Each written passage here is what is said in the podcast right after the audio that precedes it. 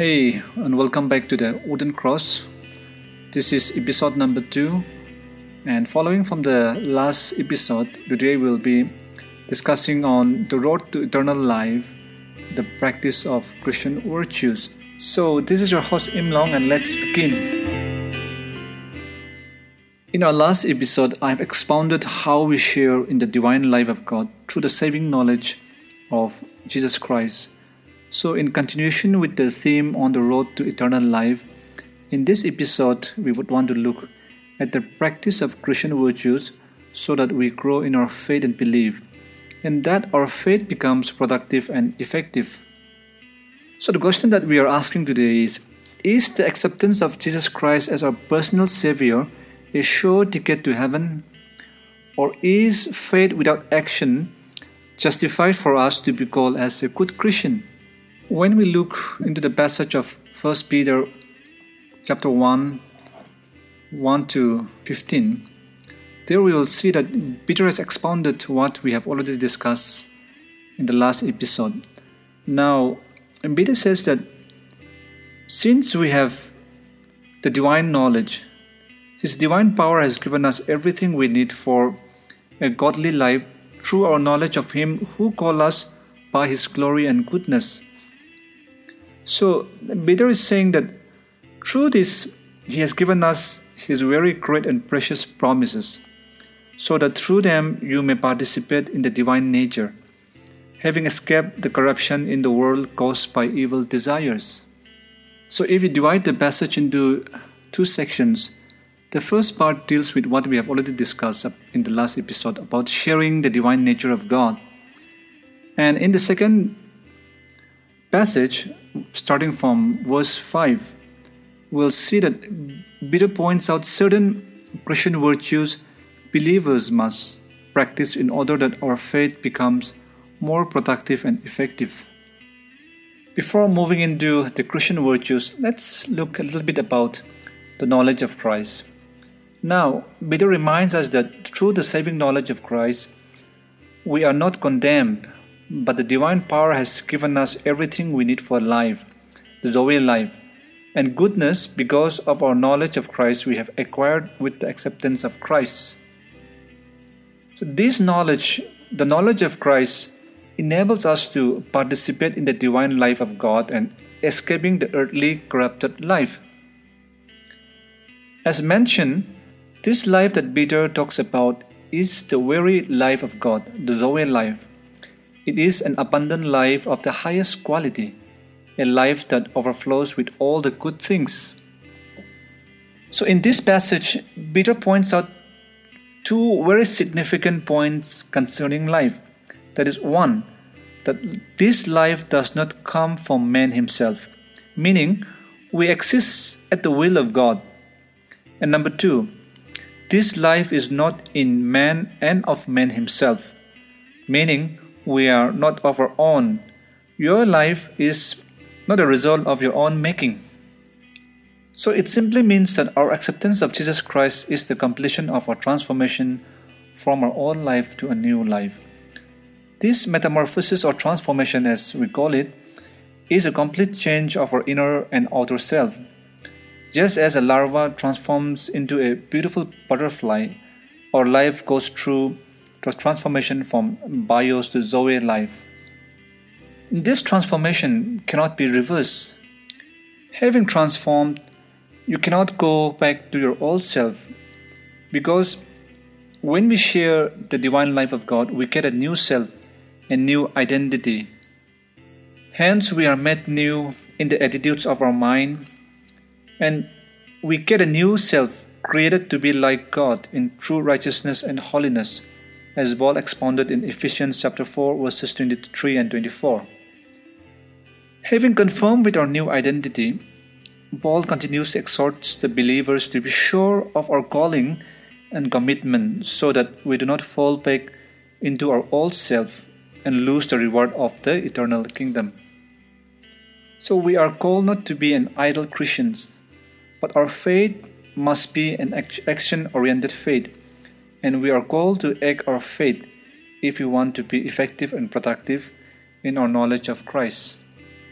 like the nine fruits of the Spirit mentioned in Galatians, Peter here expounds about seven qualities that we must add to our faith. The word aid in Greek means epikoregon, which means in addition to God's great salvation. That means having the knowledge of our salvation is not enough, but we must add these seven qualities in order that our faith becomes more productive and effective. We must work hard to achieve these virtues in addition to the salvation we have already acquired. So, what are the seven qualities that Peter expounds here? One is goodness. So, what does it mean when we say that he or she is a good person? So, how do you judge a goodness of ourselves or others? Here, Peter talks about moral excellence and goodness of character. Goodness involves righteousness in our action and doing what is right.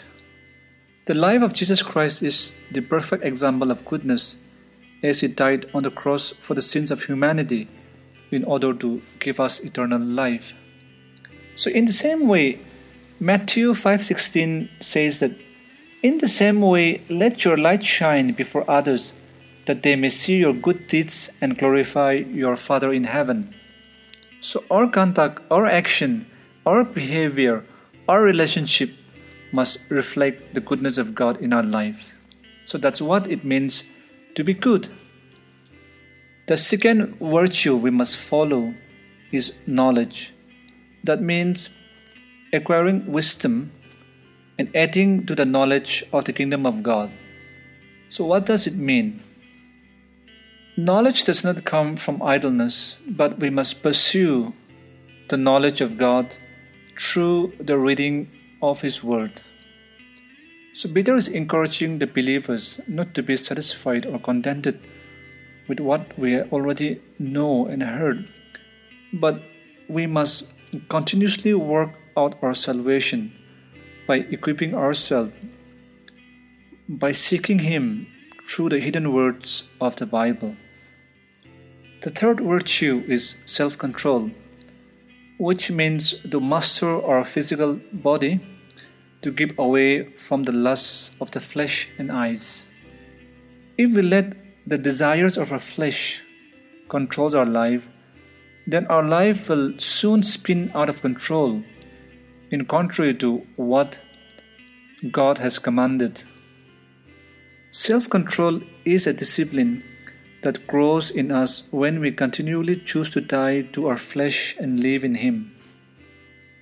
So we cannot continue to sin while at the same time living the life of God.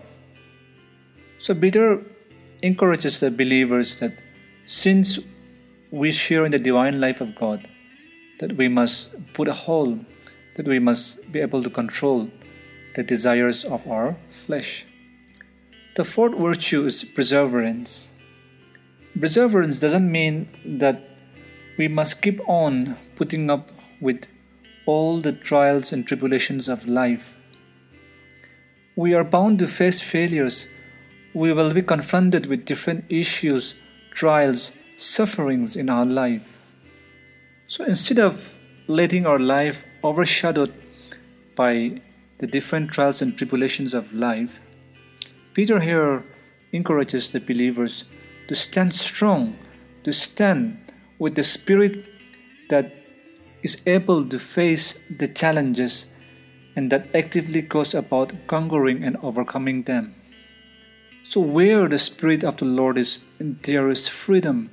Chains are broken, and our life can be more meaningful and more fruitful even under trials and tribulations when we have the Spirit of God with us. The next virtue is godliness. The New Testament word for godliness conveys a personal attitude towards God that results in action that are pleasing to Him.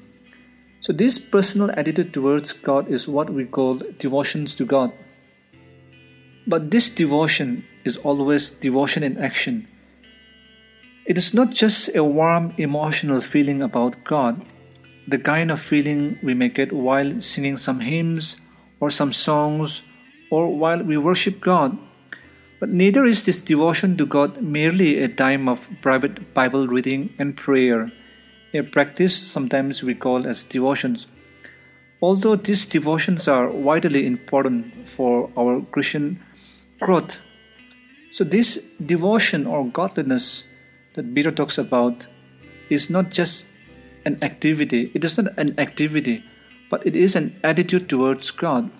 And this attitude is composed of three essential elements. The number one, the fear of God, the love of God, and the desire of God. So all these three elements focuses upon God. So the practice of godliness is an exercise or discipline that focuses upon God. The sixth virtue is brotherly kindness. So what does it mean to love our brother? Here Peter conveys the idea that since God is Father and men are his sons, they are therefore brothers of one another.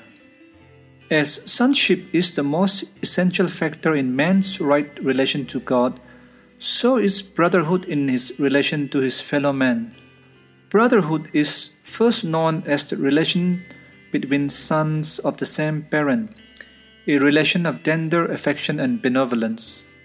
It becomes gradually extended to the kindred and the members of the same tribe or nation. And the Christian ideal of society is that a similar relation should exist between all men without any limits or distinction. Agape love is the word in the New Testament that generally denotes this idea. And the Bible verse, Thou shalt love thy neighbor, is an apt verse that denotes the law of conduct as between man and man. And neighbors includes every man within one's reach, even enemies. And without the love of man, the love of God is impossible. And the last virtue is love. There are many different ideas about the definition of love, even in the Bible. But to simply put, when we look into the New Testament, the life the death and the resurrection of Jesus Christ displays the complete exposition of love in its fullest meaning. In the life and death of Christ, we see in a new way what God's love is and what man's love for God and for others should be. And through faith, the Spirit of Christ living in us enables us to follow His example.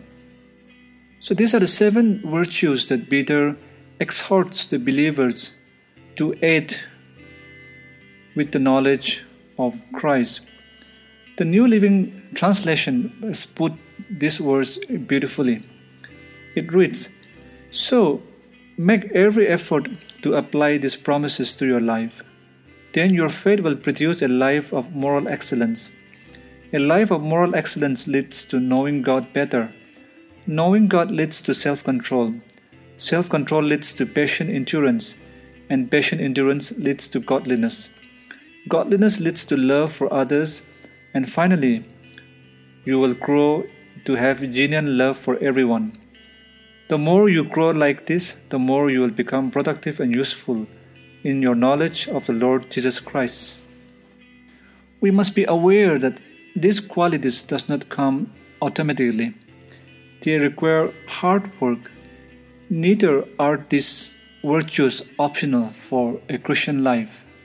We must know that these virtues cannot be pursued in ones and twos. You cannot have godliness and lack self control. You cannot have knowledge and lack goodness. But all these seven virtues must work together in order to lead a life pleasing to God. Our faith must go beyond mere belief. It must become a dynamic part of all we do, resulting in good fruit and spiritual maturity. Salvation does not depend on becoming a new person or a new self. It is these virtues which becomes the litmus test to evaluate whether we are growing in our faith.